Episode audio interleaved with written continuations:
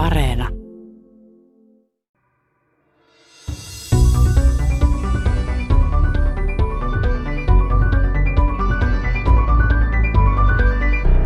Onko sinulla osakkeita? Harrastatko sijoittamista? Nyt korvat hörölle, sillä tänään puhumme tiedeykkösessä matemaattisista ennusteista ja aluksi esimerkkinä ovat pörssikurssit. Keskustelemme Aalto-yliopiston rahoituksen professori Markku Kaustian kanssa siitä, millaisia eväitä tutkimustieto ja matemaattiset mallit voivat antaa sijoittajalle. Ohjelman toisella puoliskolla haastateltavana on apulaisprofessori Matti Vihola Jyväskylän yliopiston matematiikan ja tilastotieteen laitokselta. Hänen kanssaan puhumme laajemmin matemaattisesta mallintamisesta muun muassa koronaepidemiaan liittyen – Samalla selviää, mitä ovat PACE-tilastotiede, Monte Carlo-menetelmät ja Markovin malli. Minä olen Mari Heikkilä. Vaikka pörssikurssit usein poukkoilevat ihan miten sattuu, täysin ennustamatonta se ei ole. Markku Kaustia kertoo. Sijoittamisessa on yllättävän paljonkin ennustettavia asioita, että se mikä porukalla menee sekaisin aina, että mikä on ennustettavaa ja mikä ei ole ennustettavaa. Ja sitten niitä ihan varmoja asioita, niin niitä nyt ei ole oikeastaan yhtään. Ennen esimerkiksi aina sanottiin, että eihän ne korot nyt ainakaan miinukselle mene, hehe. No, nyt ne meni.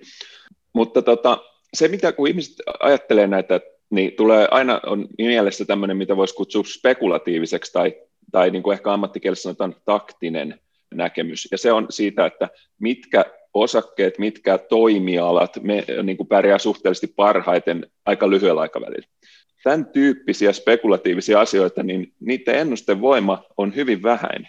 Mutta mikä jännintä, se ei ole nolla.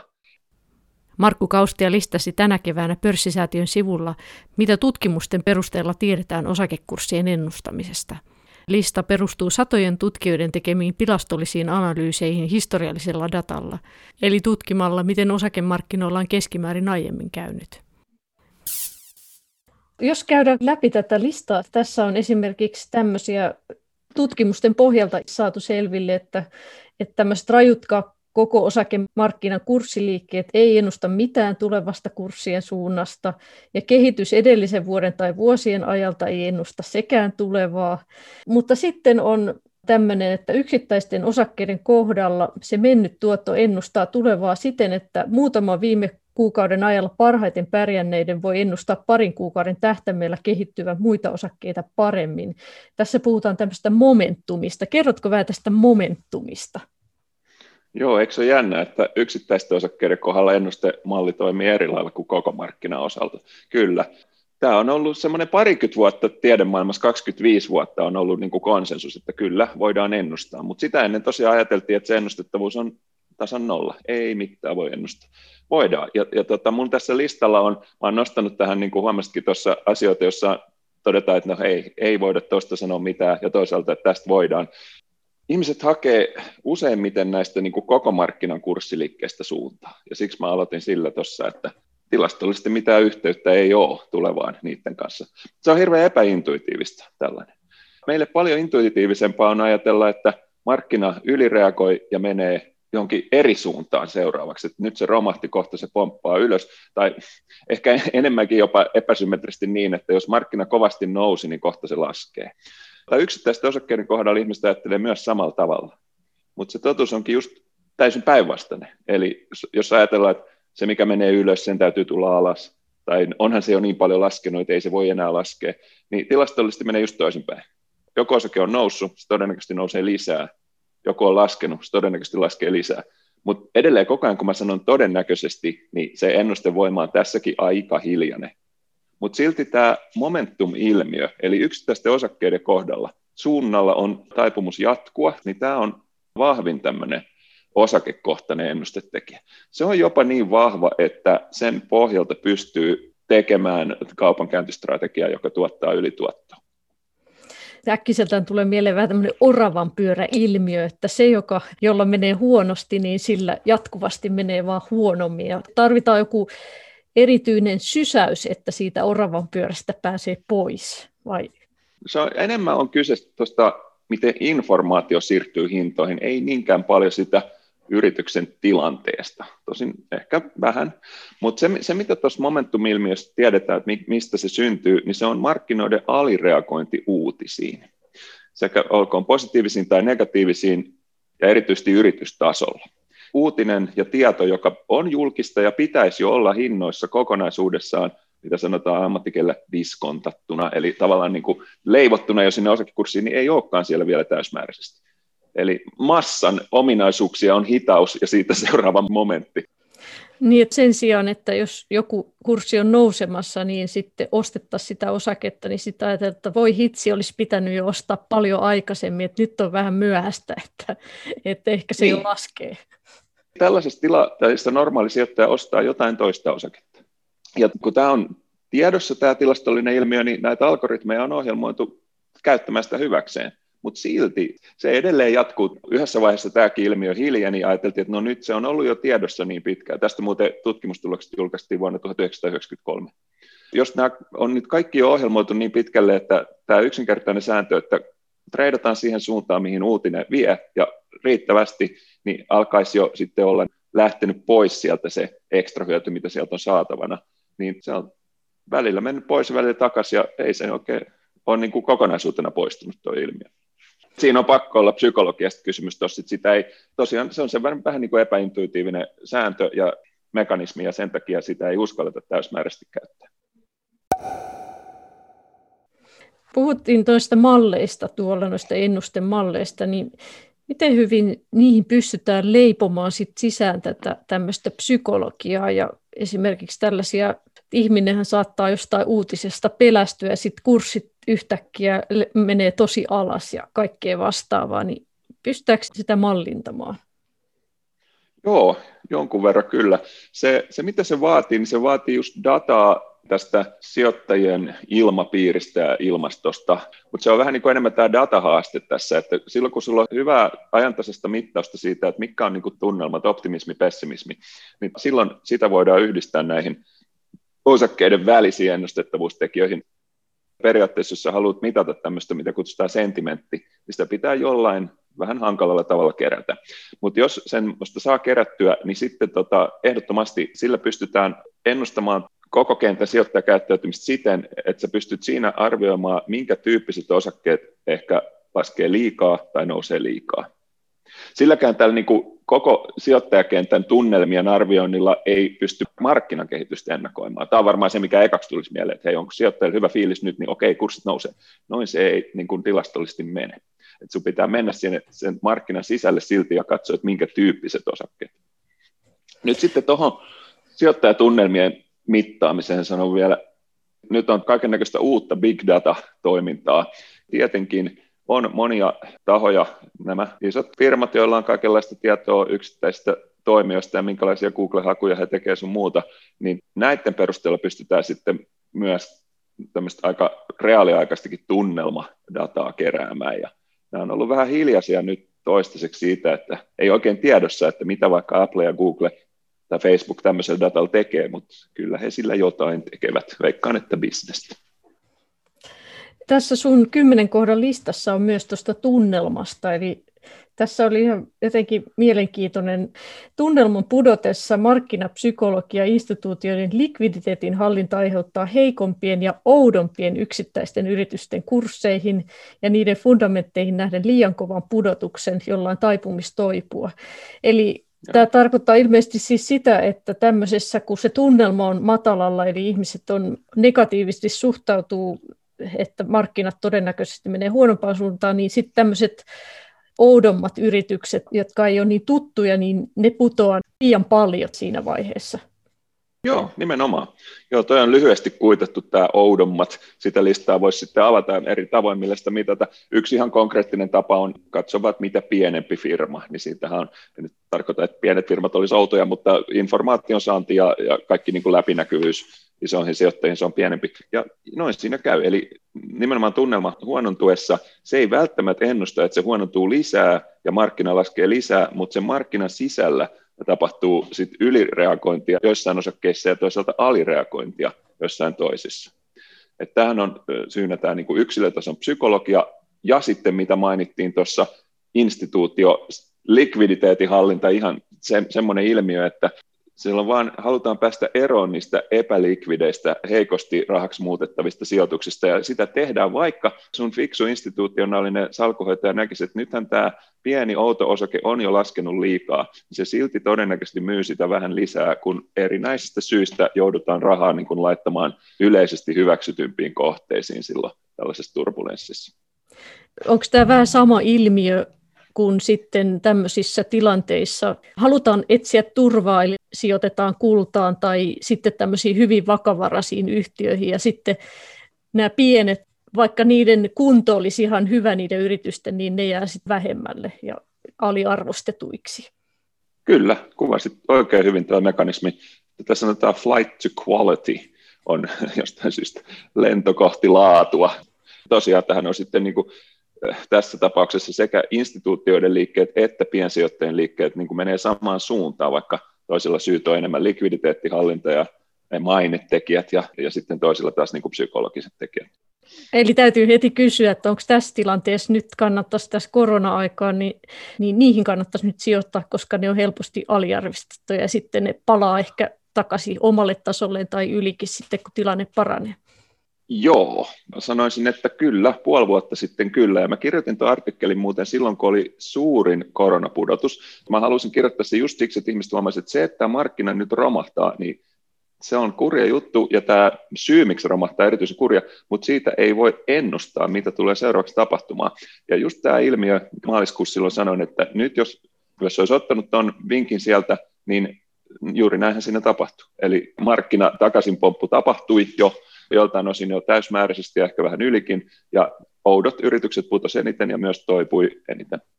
Mutta Nyt. se kurssin romahdus ei, se oli melkein sinä päivänä, kun mä laitoin tuon, niin se oli se viimeinen romahduksen päivä, ja heti siitä lähti jo kurssit sitten toipumaan. Että oikeastaan oli, mä en, nyt mä sanoin tuossa heti aikaisemminkin, että tämä ennustettavuuden määrä, niin se on semmoista heikkoa, mutta aika jännästi, vaikka tässä kymmenen kohdan listassa, niin varoittelin, että eihän nämä kaikki joka tilanteeseen päde eikä pädekään, niin melkein kaikki nyt sitten sattuivat pätemään tässä koronaromahduksessa ja sen jälkeisessä pörssin toipumisessa.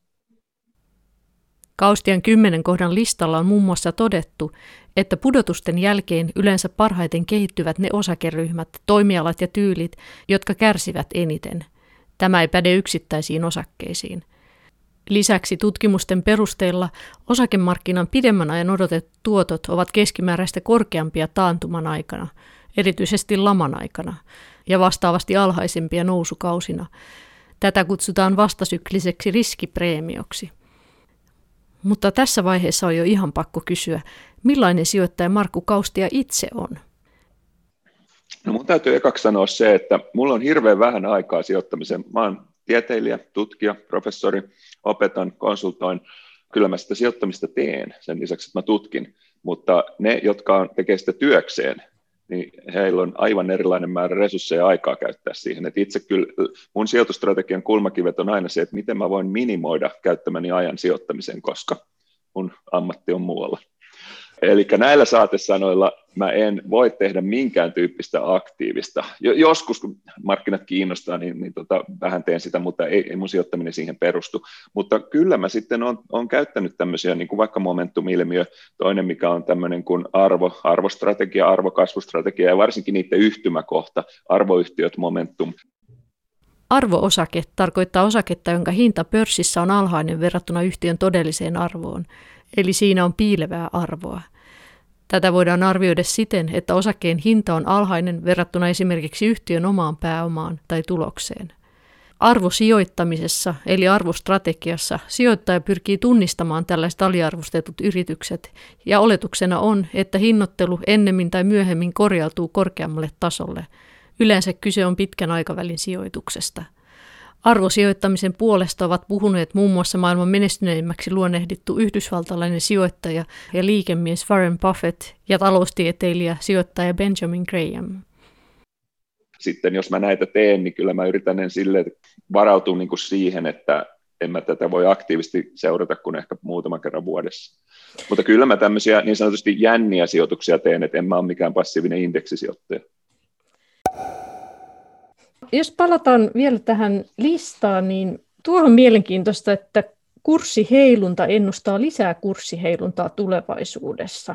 Eli tarkoittaako tämä nyt sitä, että kun nyt esimerkiksi korona-aikaan kurssit on heilunut, niin nyt sitten jatkossakin heiluu? Mitä tämä tarkoittaa?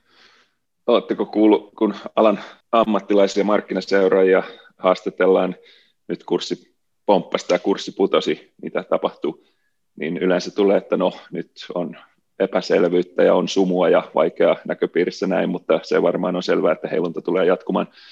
Niin he sanovat näin ja ovat oikeassa, koska tämä tosiaan volatiliteetti, persistenssi, eli tämän heiluriliikkeen niin kuin magnitudin jatkuvuus on, on aika, aika selkeä. Että se, se ei suunnasta kerro, mutta jos sä teet tästä vaikka semmoisen seismografityyppisen piirustuksen, katsot miten kurssit on heilunut, niin silloin sä näet, että siinä on paljon värinää jossain ja se jatkuu. Ja sitten kun se värinä loppuu, miksi se loppuu tai milloin se loppuu, no sitä onkin vaikeampi sanoa, mutta jos se loppuu, se heilunta, niin silloin se todennäköisesti pysyy alhaisena, kunnes se starttaa taas uudestaan.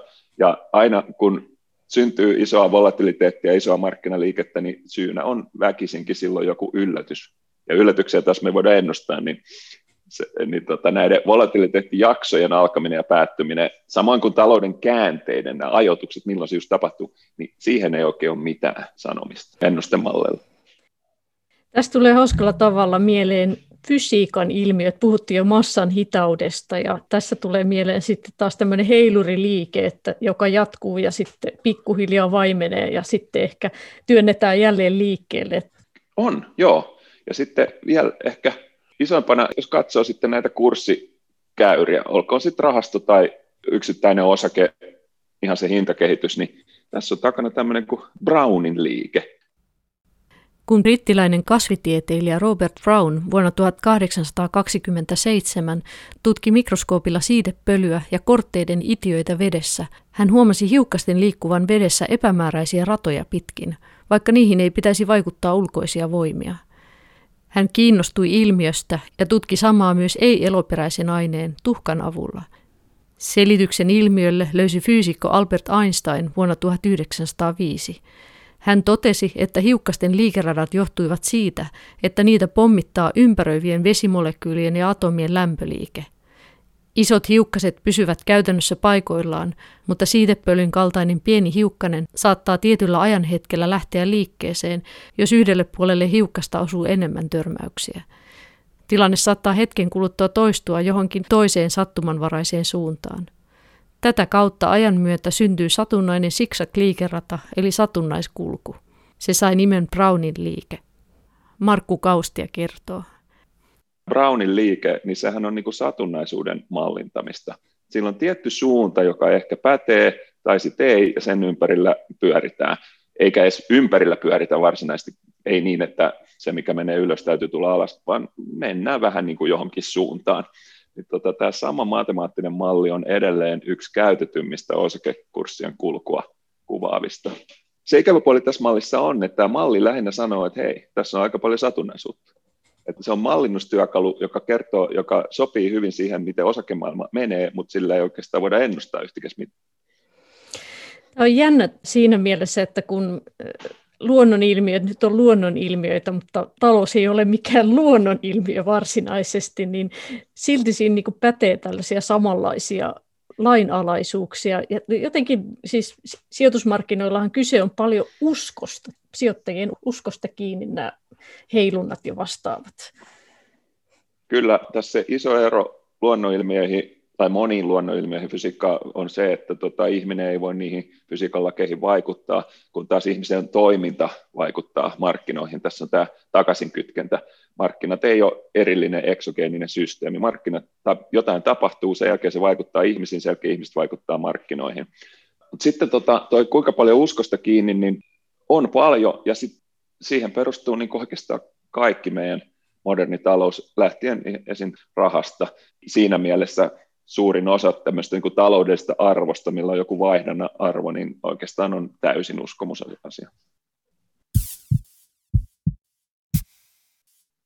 Täällä on myös tässä kymmenen kohdan jutussa tämä, että jos haluaa ennustaa kurssikehitystä muutaman kuukauden horisontilla, niin voi ottaa huomioon seuraavia muuttujia. Kymmenen vuoden ja kahden vuoden valtion lainojen korkoero, AAA- ja BB-luokituksen yrityslainojen korkoero ja markkinan aggregoitu osikkotuotto. Mistä nämä on tullut? Me puhuttiin aikaisemmin näistä yksittäisten osakkeiden välisistä suhteista, ja se on aika erilainen peli kuin sitten tämä, että mihin tämä koko markkina menee, ja se on se kaikista vaikein, tämä, mikä on markkinan suunta, mutta siihen on siis näitä muuttuja. Nämä tulee siitä ihan niin kuin datalähtöisesti ollaan kokeiltu erilaisia muuttuja, voisin sanoa tuhansia, ellei kymmeniä tuhansia 50 vuoden aikana suunnilleen. Eli nämä ei ole yhtäkkiä mistään tullut. Ja moni näistä muuttujista on näyttänyt toimivan jonkun aikaa, kun sitten taas huomattu, että no ei ne nyt oikein toimikaan. Eli tässä on myös helppo tehdä tällaisia tilastollisia virhepäätelmiä, tätä kutsutaan niin kuin data miningiksi, että sä löydät jonkun muutteen välisen suhteen, joka nyt sit, ei se nyt ollutkaan sitten, että historiassa päti, mutta ei, ei enää.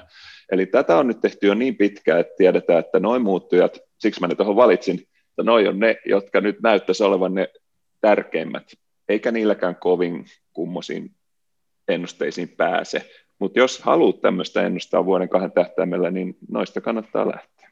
Nyt siihen on sitten kaikenlaista teoriaakin, että miksi ne voisi toimia, mutta se on vaikea sanoa, ja jatkuuko niiden toimiminen sitten kuitenkaan, koska tullaan siihen ihmisen käyttäytymisen systeemiin. Finanssimarkkina systeemisenä kokonaisuutena voi myös muuttua sen takia, että ollaan alettu ymmärtämään sitä tulevaisuuden ennustamiseen on kehitetty myös jonkinlaisia konsteja. Yksi tunnettu on huulipunaindeksi, jonka mukaan huulipunan kulutus lisääntyy vaikeina aikoina naisten kuluttaessa mieluummin halpaan arjen luksukseen kuin kalliisiin laukkuihin tai kenkiin. Lisäksi on Hame-indeksi, jonka keksi vuonna 1926 taloustieteilijä George Taylor.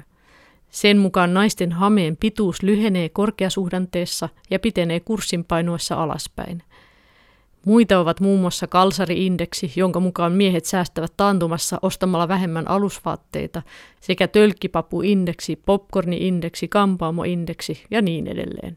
Markku Kaustia ei näille lämpene, vaikka monet niistä hauskoja ovatkin. Hame-indeksi, taksimatkat ja huulipuna ja mitä näitä nyt on, niin nämä on just sellaisia hehe data mining asioita, eli ne on sellaisia, jotka vaan löytyy sattumalta. Että tota, siitä oli tehty musta yksi tosi hauska raportti, joka löysi, että jenkkipörssin tuottoa muutama kuukausi etukäteen, niin on korrelaatio on melkein 100 prosenttinen Bangladesin vointuotannon kanssa. Ja miksi just Bangladesin vointuotanto, niin se pitää taustalla sen, että hän ajoi ennustemallin, johon laittoi 100 000 eri muuttuja. No, se ei sitten toiminutkaan jatkossa enää. Mutta nämä mun mainitsemat... Kerrotaan vielä, mitä ne olivat. Eli 10 ja kahden vuoden valtionlainojen korkoero – AAA- ja BB-luokituksen yrityslainojen korkoero ja markkinan aggregoitu eli yhdistelemällä muodostettu osinkotuotto. Nämä on toiminut hyvin robustisti ja niitä ei lähetty hakemaan vaan sillä tavalla, että hei kokeillaan kaikkea. Näillä on kaikilla oikeastaan semmoinen niin riskipreemiotyyppinen selitys, eli milloin voisi ajatella, että odotettavissa olevat tuotot on korkeampia silloin, kun on enemmän hintaa, enemmän korvausta saa riskinotolle. Näin lyhyesti voisi sanoa, niin näihin muuttuihin kaikkiin pätee se, että ne mittaa sitä niin kuin markkinan riskipreemiota. Eli siinä mielessä on myös tämmöinen niin teoreettinen selitys, että miksi ne voisi olla järkeviä. On sanottu, että pörssi ennustaa puoli vuotta etukäteen talouden käänteet. Pitääkö tämä paikkansa? Kyllä, kyllä ja ei. Tuo puoli vuotta on ihan peukalosääntö, että se voi olla kolme kuukautta tai 12, mutta se on keskimäärin jotain tuollaista. Mutta joo, jos otetaan ihan reaalitalouden ennustaminen nyt meille kiinnostuksen kohdaksi, mikä on monessa mielessä tietenkin paljon tärkeämpää kuin pörssikurssit, niin sitten taas ne pörssikurssit itsessään voi toimia hyödyllisenä ennustusindikaattorina. Jos rakennettaisiin tämmöinen makrotalouden ennustemalli, mitä tapahtuu PKTlle, työttömyydelle ja näin, ja kilpailtaisiin siitä, että mitkä muuttujat olisi parhaita siinä, niin pörssikurssit olisi luultavasti numero yksi tai kaksi siinä eri ennustemuuttujen välisessä kilpailussa. Toinen muuttuja olisi sekin finanssimarkkinapohjainen, ja se olisi sitten tämä edellä mainittu 2 ja 10 vuotisen bondin korkoero. Ei ole mitään syytä jättää kahteen muuttujaan tällaista makromallia, sinne voisi panna paljon lisääkin, mutta ylipäänsä kertoo siitä, että finanssimarkkinat niin on sillä tavalla hirveän fiksuja, että niistä pystyy saamaan hyödyllistä tietoa myös tulevaisuuden kannalta. Mä sanon tuohon vielä yhden anekdootin. Nyt tämä kuuden kuukauden jänne, niin katsotaan mitä tapahtui huhtikuussa. Kurssit nousi, ponkas ylös. Siitä on nyt kuusi kuukautta, lokakuu. Meillä justiinsa valtiovarainministeri äsken loivennettiin BKT-romahdusennuste ja optimistisempia ennusteita tullut nyt puolen vuoden päästä siitä, kun kurssit on, oli noussut voimakkaasti keväällä. Jos ajattelen vaikka meikäläistä, että haluaisin nyt tässä sijoittaa, niin jotain apuja please, että mitä mä nyt sitten mm. voisin, miten mä voisin ennustaa, jos mä haluaisin, että nyt, pärjäisi? Nyt on erittäin hyvä, kun nyt on vähän siitä, mistä me aloitettiin, eli nyt kun puhutaan näistä tämän tyyppisistä ennustamisista, mä sanoin silloin, että on asioita, joista voidaan ennustaa ja joita ei hirveän hyvin, mutta se, mihin ihmiset vetää yhtäläisyysmerkin, on just nämä niin kuin lyhyen aikavälin taktiset käänteet, spekulatiiviset asiat, niin kyllä mun neuvo siinä on, että jos se tuntuu vähän vaikealta, niin lohduttaudu sillä, että ei ne loppupeleissä niin hirveästi auta. Ei ne auta näitä kymmenien miljardien instituutioitakaan kovin paljoa. Siis tämä on uskomaton juttu, mutta tämä kovin paljoa ei auta, niin se on totuus ja se, niillä on niin isot resurssit, että se kannattaa kuitenkin tehdä. Mutta kyllä monelle, ellei ole erityisen kiinnostunut näistä, niin sanoisin, että älä mieti, älä yritä. Se ei niin kuin maksa vaivaa. Ja sitten kun sä ajattelet, että no kenen ammattilaisen puoleen sitten kääntyy, joka nyt sitten osaisi näitä edelleen lyhyen aikavälin taktisia kiemuroita ennustaa, niin aina tässä hyvä muistaa sellainen ihan perusneuvo, että jos he nyt niin kovasti sitä osaisivat, niin miksi he tylsässä palkkatyössä olisi? Niinpä. Eli ei, sille ei kannata hirveästi laittaa painoa. Ja sitten tullaan niihin sijoittamisen muihin asioihin ja motiveihin, joita on helppoa ja hyödyllistä tehdä ihan täysin unohtaen nämä lyhyen aikavälin kuviot. Ja siinä ihan yksinkertainen osakemaailman sijoitustuote esimerkiksi on indeksirahasto.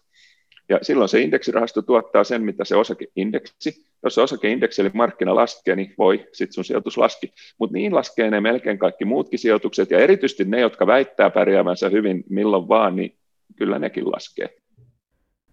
Indeksirahastossa sijoitukset tehdään passiivisesti vertailuindeksin mukaisesti. Eli on esimerkiksi rahasto, joka seuraa 500 suurimman yhdysvaltalaisyrityksen kehitystä, tai rahasto, jossa seurattavana on 25 vaihdetuinta osaketta Suomen pörssissä.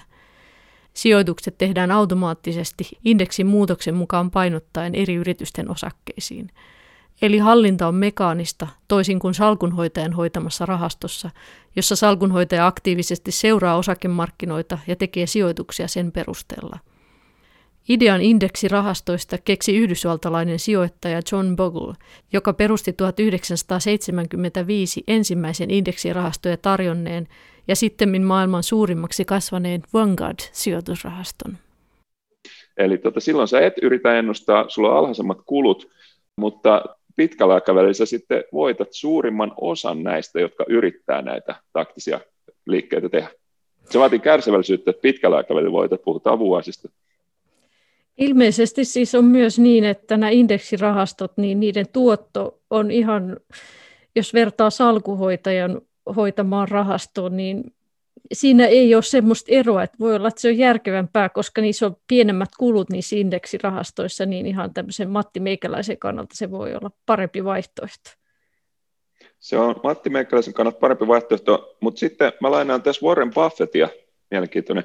Hänhän itse ei sijoita indeksirahastoon, mutta hän sanoi, että ei pelkän Matti Meikäläisen, vaan myös maailman isoimpien sijoittajien kannalta tämä olisi ehkä parempi vaihtoehto. Ja tämä tietysti nojautuu ihan vahvasti tutkimustietoon. Jos ajatellaan, että mitä ne salkuhoitajat, mitä ne kaikki sijoittajat tekee, mitä ne, mitä ne niin kuin on, missä ne heidän rahansa ja sijoituksensa on, niin nehän on se markkina. Kaikki nämä sijoittajat, joissa summaat ylitän koko avaruuden, sehän on yhtä kuin se markkina. Ja markkinan kehitystä taas kuvaa indeksi.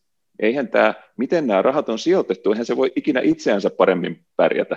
Eli silloin nämä kaikki salkuhoitajat, jotka erilaisilla kiemuroilla yrittää voittaa, niin he ovat se markkina ja indeksi tuottaa markkinan. Joten koko, kaikkien salkuhoitajien tuotto on sama kuin indeksin tuotto.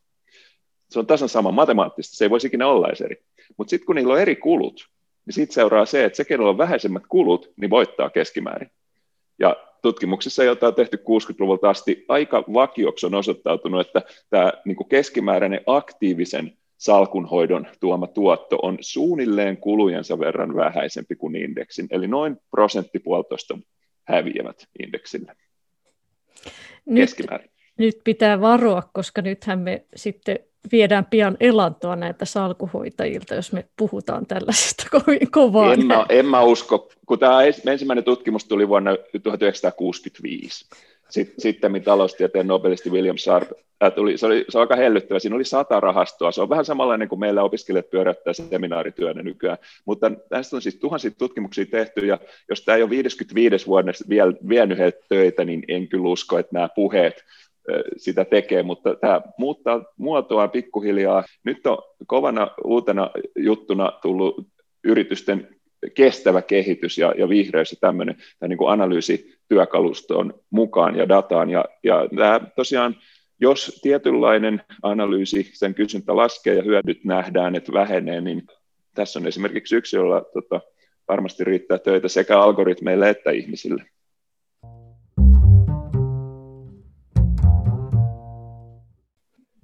Edellä puhuimme Markku Kaustien kanssa ennusteista pörssikursseihin ja talouteen liittyen. Nyt laajennamme hieman näkökulmaa. Matemaattista mallintamista käytetään nykyisin laajasti monilla aloilla, luonnontieteistä politiikkaan ja psykologiaan. Käytännössä ennustamisessa hyödynnetään tietokoneelle rakennettua monimutkaista matemaattista mallia. Tapaamme seuraavaksi matemaatikon, Jyväskylän yliopiston apulaisprofessori Matti Viholan, Lähdetään liikkeelle ajankohtaisesta aiheesta, eli koronavirusepidemiaan liittyvistä ennusteista. Miten ne oikein tehdään? Epidemiat kyllä usein käyttäytyy pääpiirteissä aika samalla tavalla. Eli ne ennustemallit, joita on käytetty muihinkin epidemioihin, niin niillä kyllä pystytään tätä koronaakin ennustamaan jollain tavalla. Mutta niihin sen mallin parametreihin liittyy epävarmuuksia, kun tämä on tauti, jota ei tunneta. No nyt sitten, kun ollaan opittu jo ehkä paljon enemmän tuosta epidemiasta, niin pystytään tekemään tarkempia ennusteita niin, että niitä malleja on esimerkiksi säädetty sen aineiston perusteella, sen tiedon perusteella, mikä on kertynyt tähän päivään mennessä. Eli ne ennusteet käytännössä nyt sitten paranee jatkuvasti, koska sitä tietoa tulee enemmän sen viruksen käyttäytymisestä. Mutta toisaalta sitten tästä tulee mieleen heti se, että miten paljon ennusteet vaikuttavat siihen tulevaan ennusteeseen. Eli että jos sanotaan esimerkiksi, että koronaviruspandemia on nyt kiihtymisvaiheessa ja nyt seuraavina viikkoina on todennäköistä, että tulee hirveä määrä tartuntoja, niin kyllähän voisi kuvitella, että se vaikuttaisi jonkin verran ihmisten käytökseen ja sitten sitä kautta se ennuste voisi tietysti mielessä mennä pieleen, koska sitten ihmiset käyttäytyisikin varovaisemmin ja sitten ei tulisikaan niin paljon tartuntoja. Kyllä, se on nimenomaan näin. Eli nämä ennustemallit, niin yksinkertainen ennuste, mikä niillä voidaan tehdä, niin se perustuu nimenomaan siihen, että siellä on ihmisten käyttäytyminen pysyy samana ja niin sanottu perustartuttavuusluku on siis vakio. Mutta tietenkin tässä on nimenomaan se, että ihmiset muuttaa käyttäytymistä, tavataan toisia harvemmin, pidetään suojavälineitä, eli jos tavataankin, niin tartunnan riski on pienempi. Eli oikeastaan se on sinänsä hankalaa, koska mallilla voitaisiin ennustaa, jos tunnettaisiin ihmisten käyttäytyminen täsmälleen ja miten se tulee muuttumaan, mutta sitähän me ei tunneta ja se on hyvin vaikeasti ennustettavissa. Miten tuollaisia asioita, voidaanko niitä siihen malliin kuitenkin jollain tavalla laittaa? Vaalituloshan on yksi, että siinähän sitten tietysti mielessä ne ennusteet voi johtaa siihen, että kun katsotaan, että okei, toi on nyt pääsemässä läpi, niin sitten osa innostuu äänestää voittajaa, winner takes it all, ja sitten osa taas innostuu, ehkä sitten aktivoituu niistä, jotka pelkää, että se oma ehdokas ei pääse läpi, niin pystytäänkö jotain tällaisia niin huomioimaan näissä ennustemalleissa? Periaatteessa mallejahan voidaan rakentaa niin, että niihin voidaan laittaa erilaisia oletettuja piirteitä. Että kyllähän mallia voi tehdä aina monimutkaisemmaksi.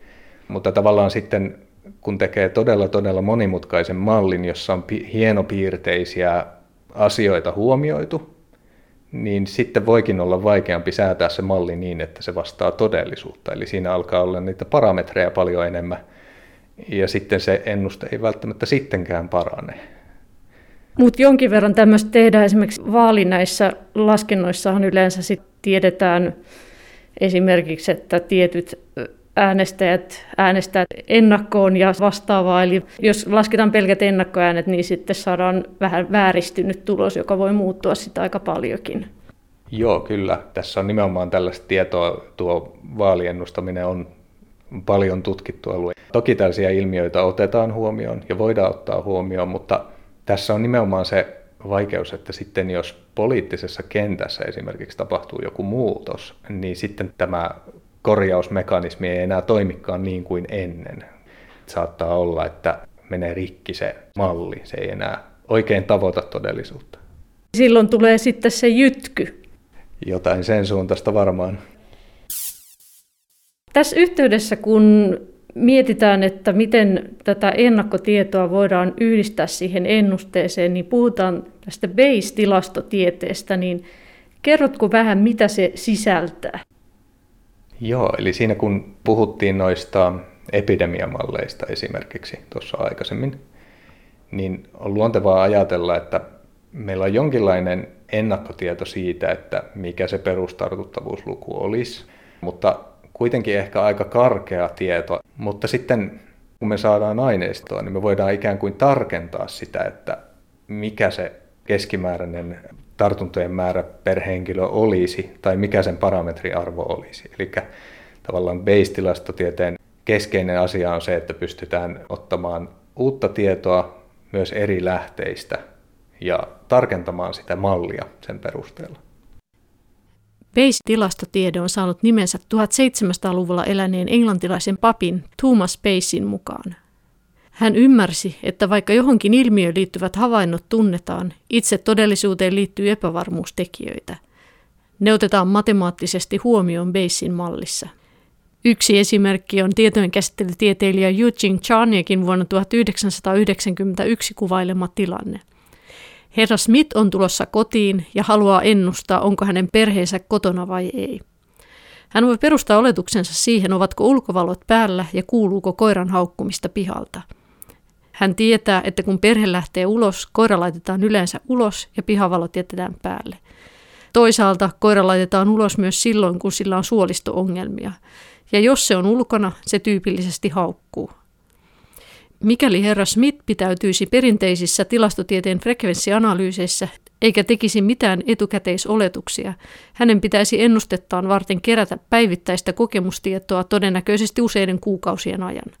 Vasta sen jälkeen hän voisi ryhtyä muodostamaan matemaattista mallia, jonka avulla voisi ennustaa todennäköisyyksiä eri tilanteissa – sen sijaan beissiläisessä ajattelutavassa voidaan ottaa etukäteisoletukset huomioon.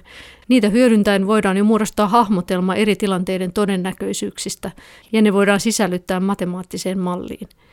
Myös Matti Vihola hyödyntää beissiläistä tilastotiedettä omissa tutkimuksissaan. Meillä on ollut esimerkiksi noihin susien määrään, susien liikkeisiin liittyvä tällainen tutkimushanke meneillään.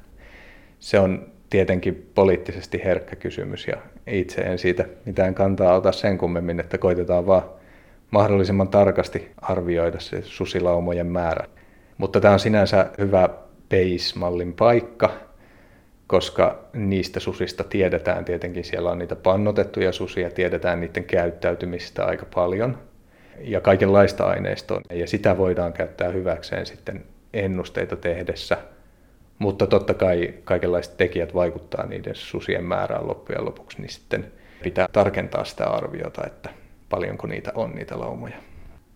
Mitä matemaatikko tekee tässä tutkimusprojektissa? Mitä se ihan käytännössä on se sun työs? Lasketaan tietokoneella aineistosta asioita ja se on mielenkiintoinen juttu, että varsinkin näissä base-malleissa se laskeminen itsessään on hankalaa ja se on itse asiassa se keskeinen käytännön ongelma monesti, että tämä mallinnus menee hankalaksi, kun se laskeminen on hankalaa.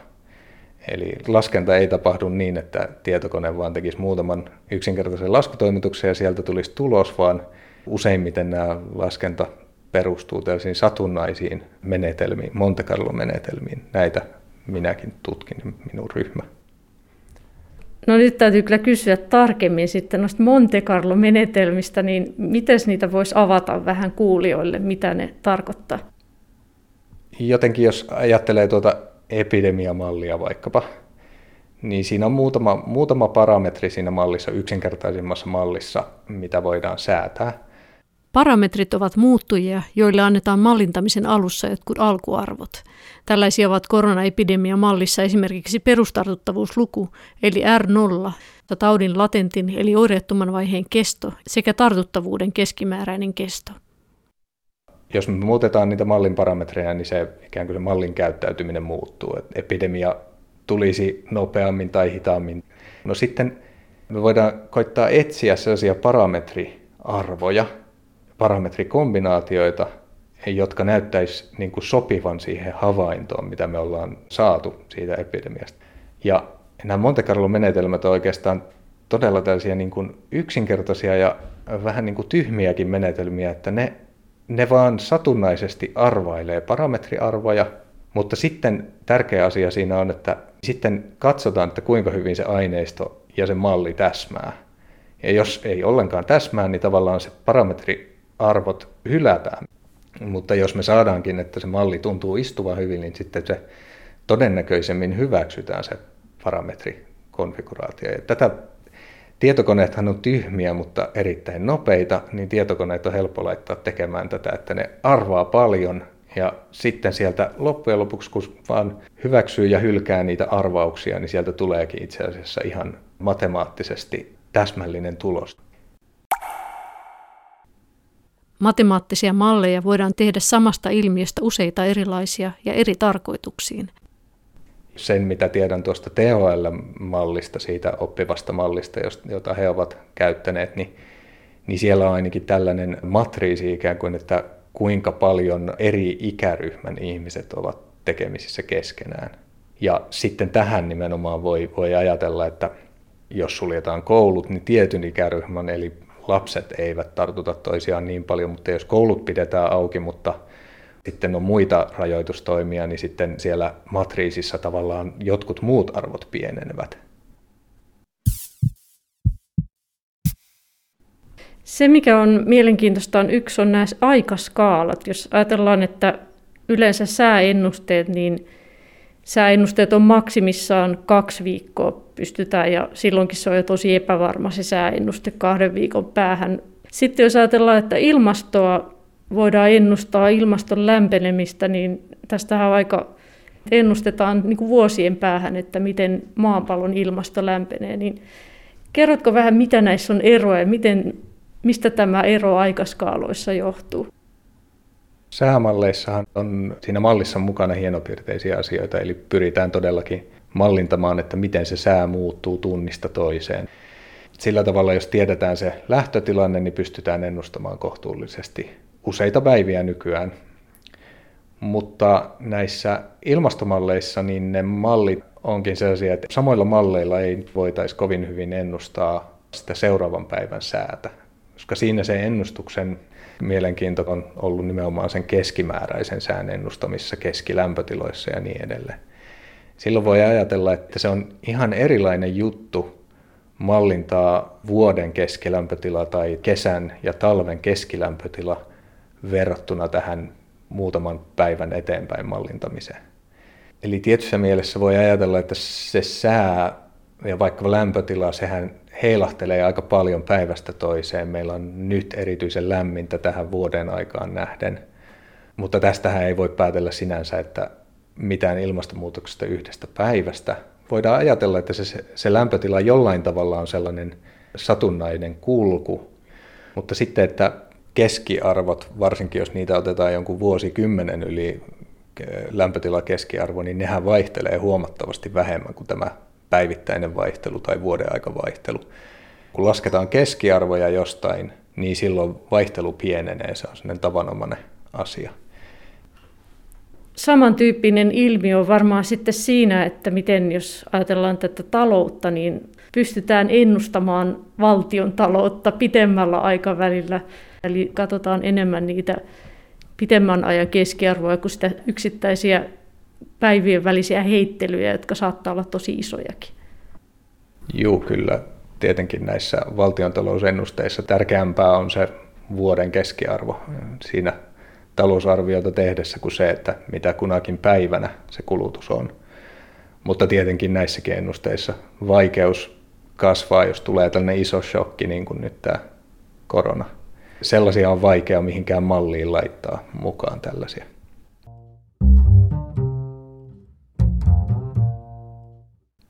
Yksi tärkeä matemaattisessa ennustamisessa käytettävä malli on Markovin piilomalli. Siinä oletus on, että ilmiöön liittyviä parametreja ei tunneta, vaan havaitaan ainoastaan lopputulemat, joiden pohjalta voidaan tehdä päätelmiä. Tätä mallia hyödynnetään esimerkiksi puheen tunnistuksessa ja navigointisovellusten kehittämisessä. Matti Vihola kertoo. Markovin malli on yksinkertaisin tällainen dynaaminen malli tai ajassa tapahtuvien ilmiöiden mallintamiseen liittyvä malli. Ja se, siinä mallin lähtöoletus on se, että ainoastaan se nykytilanne vaikuttaa siihen, mitä tapahtuu tulevaisuudessa. Yksinkertainen paikka soveltaa Markov mallia on esimerkiksi tällaisen liikkeen mallintamiseen, että me voidaan laittaa siihen tilaan nykyinen sijainti sekä nykyinen nopeus. Jos me nyt ajetaan autolla jossain karttasovelluksessa, niin siellä siinä karttasovelluksessa on sisällä sellainen, sellainen seuranta-algoritmi, joka päättelee, että missä nyt mennään ja mihin päin ollaan menossa. Ja se on nimenomaan tällainen Markov-malli. Se aina välillä näkee satelliitista tai saadaan satelliittimittaus, että missä se puhelin on. Mutta jos me nyt ajetaan johonkin tunneliin tai muuta, niin sieltä ei tule satelliittimittauksia, mutta silti se voi näyttää ihan hyvin se karttasovellus siltä, että mennään tiellä sitä samaa vauhtia eteenpäin niin yllättävänkin tarkasti. Ja se perustuu nimenomaan tällaiseen Markovin malliin. Perustuuko tähän sitten jotenkin sekin, että miten esimerkiksi kun noi osaa nykyään ennustaa sen ajan, että milloin ollaan perillä karttasovelluksen mukaan? Joo, siis sehän periaatteessa niin on verrattain yksinkertainen ennustus, jos ajattelee, että mennään täsmälleen nopeusrajoituksen mukaan. Mutta näissähän nykyään on tota, mukana myös tämä tieto, että siellä on havaittu niitä muita autoja ja huomattu, että siellä näyttäisi olevan liikenneruuhka jossain, eli kaikki autot tuntuu ajava hitaammin kuin nopeusrajoitus, niin tämäkin voidaan ottaa siinä ennustuksessa huomioon. Tuntuu, että kyllä aika hyvin osaa sanoa, että milloin ollaan perillä. Ja se vaihtuu sitten, vaikka matka olisi sama, niin voi sitten toisena hetkenä olla toisenlainen tieto ja toisena hetkenä toisenlainen tieto.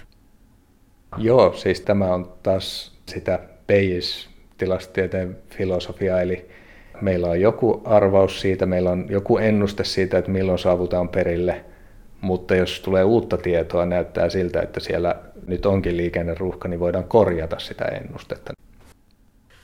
Edellä olemme puhuneet erilaisista skenaario- ja ennustemalleista, mutta ei pidä unohtaa, että yksi tärkeä matemaattisen mallintamisen käyttökohde löytyy verkosta. Nykyään, jos esimerkiksi käy missä tahansa verkkopalveluissa, niin sitten siellä aina Spotifyssa ja vastaavissa, niin sitten seuraavaksi suositellaan tietynlaista musiikkia tai ostamaan jotakin tiettyä juttua, niin miten se toimii? Verkkokaupoissa nyt tyypillisesti tietenkin jokainen iso verkkokaupan pitäjän tallentaa nimenomaan sitä ihmisten käyttäytymistä sillä sivustolla. Katsotaan, että mitä klikkaillaan ja mitä tuotteita ostetaan. Siitä pyritään tekemään nimenomaan tästä profilointia. Sinänsä näissä, nyt kun nostit esiin tuon Spotify, niin näissä aineistolähtöisissä ennustimissa niin mielenkiintoinen ilmiö on se, että jos käyttäytyy epätyypillisesti, niin silloin ne, ne voi tuottaa hassuja tuloksia. Että jotenkin nimenomaan tässä hakukoneen ennusteessa myös, että jos yrittää hakea jotain hyvin eksoottista asiaa, niin sen kyllä saa kirjoittaa sitten ihan loppuun saakka, koska siitä ei tule arvausta. Ja verkkokaupassakin voi käydä niin, että jos jostain syystä katsoo jotain eksoottista tuotetta tai jotain hydraulipuristinta tai jotain sellaista, jota ei ajattelekaan ostaa, huomaa, että sitä tulee joka puolelta niitä suosituksia, että nyt varmaan olet kiinnostunut juuri tällaisista tuotteista.